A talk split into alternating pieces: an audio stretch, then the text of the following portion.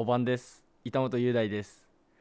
二カ星に暮らす人が毎回交代でパーソナリティになってリレー形式でつないでいくトークラジオ。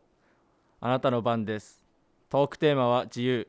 好きなことや普段考えていることなどを発信していきます。今日は斉藤桜子さんからバトンを受けて私板本雄大が担当します。桜子とは高校1年生の時に友達になって今でも仲良くさせてもらってる関係です、えー桜子のいいところは明るくて話しやすい人です、えーこれからもずっと友達でいてほしいです。あなたのおばんです。私は18歳でえー本庄高校をこの間卒業しました。これから社会人になって人の役に立てるように頑張ります、えー私は小学校1年生の時から柔道を続けています。自分のお母さんが井上康生好きで日本代表の今男子の監督やってるんですけどそれで自分の兄に柔道をやらしたいって言って兄はそこで始めたんですけど、まあ、自分は本当にただ単についてって誘われてやったっていうだけです。当時のその監督からあのやってみないかっていう声をかけられて、まあ、ノリでやったような感じですね。最初はやった時は、まあ、すごい楽しいなと思ったんですけどやっぱ小学校の最初の方とか全然勝てなくてきついし試合では勝てないしって本当に、うん、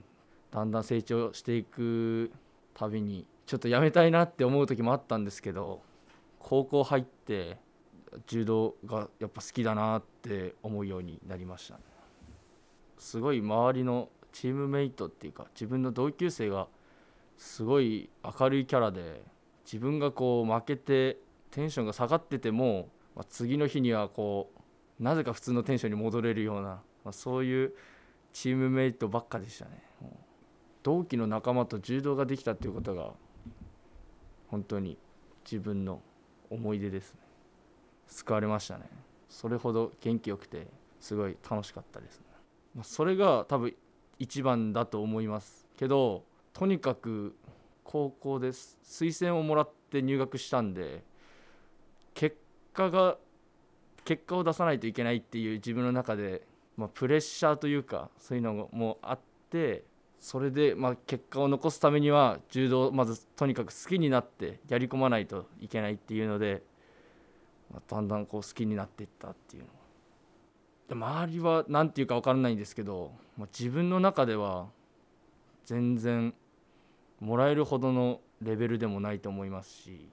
まあ、小学校中学校高校で全部の時で優勝して、まあ、周りからは全県で優勝してすごいって思われてるんですけど、まあ、自分の中では全国で上位に入るっていうか優勝っていうのが柔道をやってる上で自分が一番こう目標にしてたところなんで、まあ、そこに到達してないっていうことはまだまだなのかなっていう思ってました。監督とかからのそのプレッシャーっていうものがすごいかかってて勝たないといけないっていう中でずっと小中高ってやってきてたんで親も、まあ、勝て勝てっては言わなかったんですけど柔道を続けさせてもらってる限りはやっぱり結果を残さないといけないっていう自分の中でそういう気持ちがあったんで、まあ、自分の兄がすごい強くてで東北大会でもすごい上位に行ってたんでで自分そこにすごいプレッシャーを感じてて兄と比べられるっていうところにプレッシャーを感じててだからなんか結果を残さないといけないっていうのがますますこうあってそれが自分の柔道を頑張ってるあれ源なのかなっていうあります。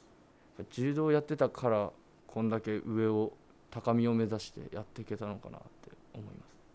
す。これからは選手としてじゃなくてコーチとしての道に進もうって考えてて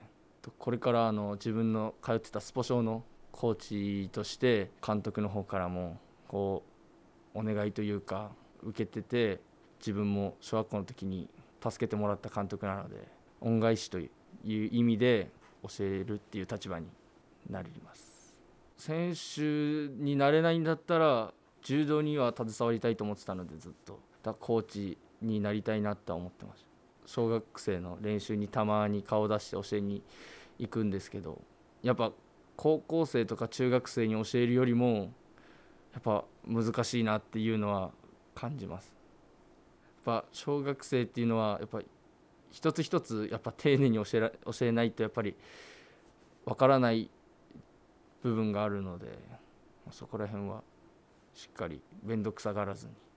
一つ一つしっかり教えてます。やっぱ自分は本当に一一度でもいいから全国で1位になってみたいっていうのがあったので、そこを達成できなかったっていうのは次自分が教える立場になってその教え子っていうかその子たちにならせれればなっていうのは思ってます。選手を辞めるっていうのははっきりしたわけじゃないんですけども、まあ、これから考えて選手を続けるのか、まあ、決めていきたいなって思ってます。あなたのお番です。さて次にバトンをお渡しするのは森俊平さんです俊平さんとは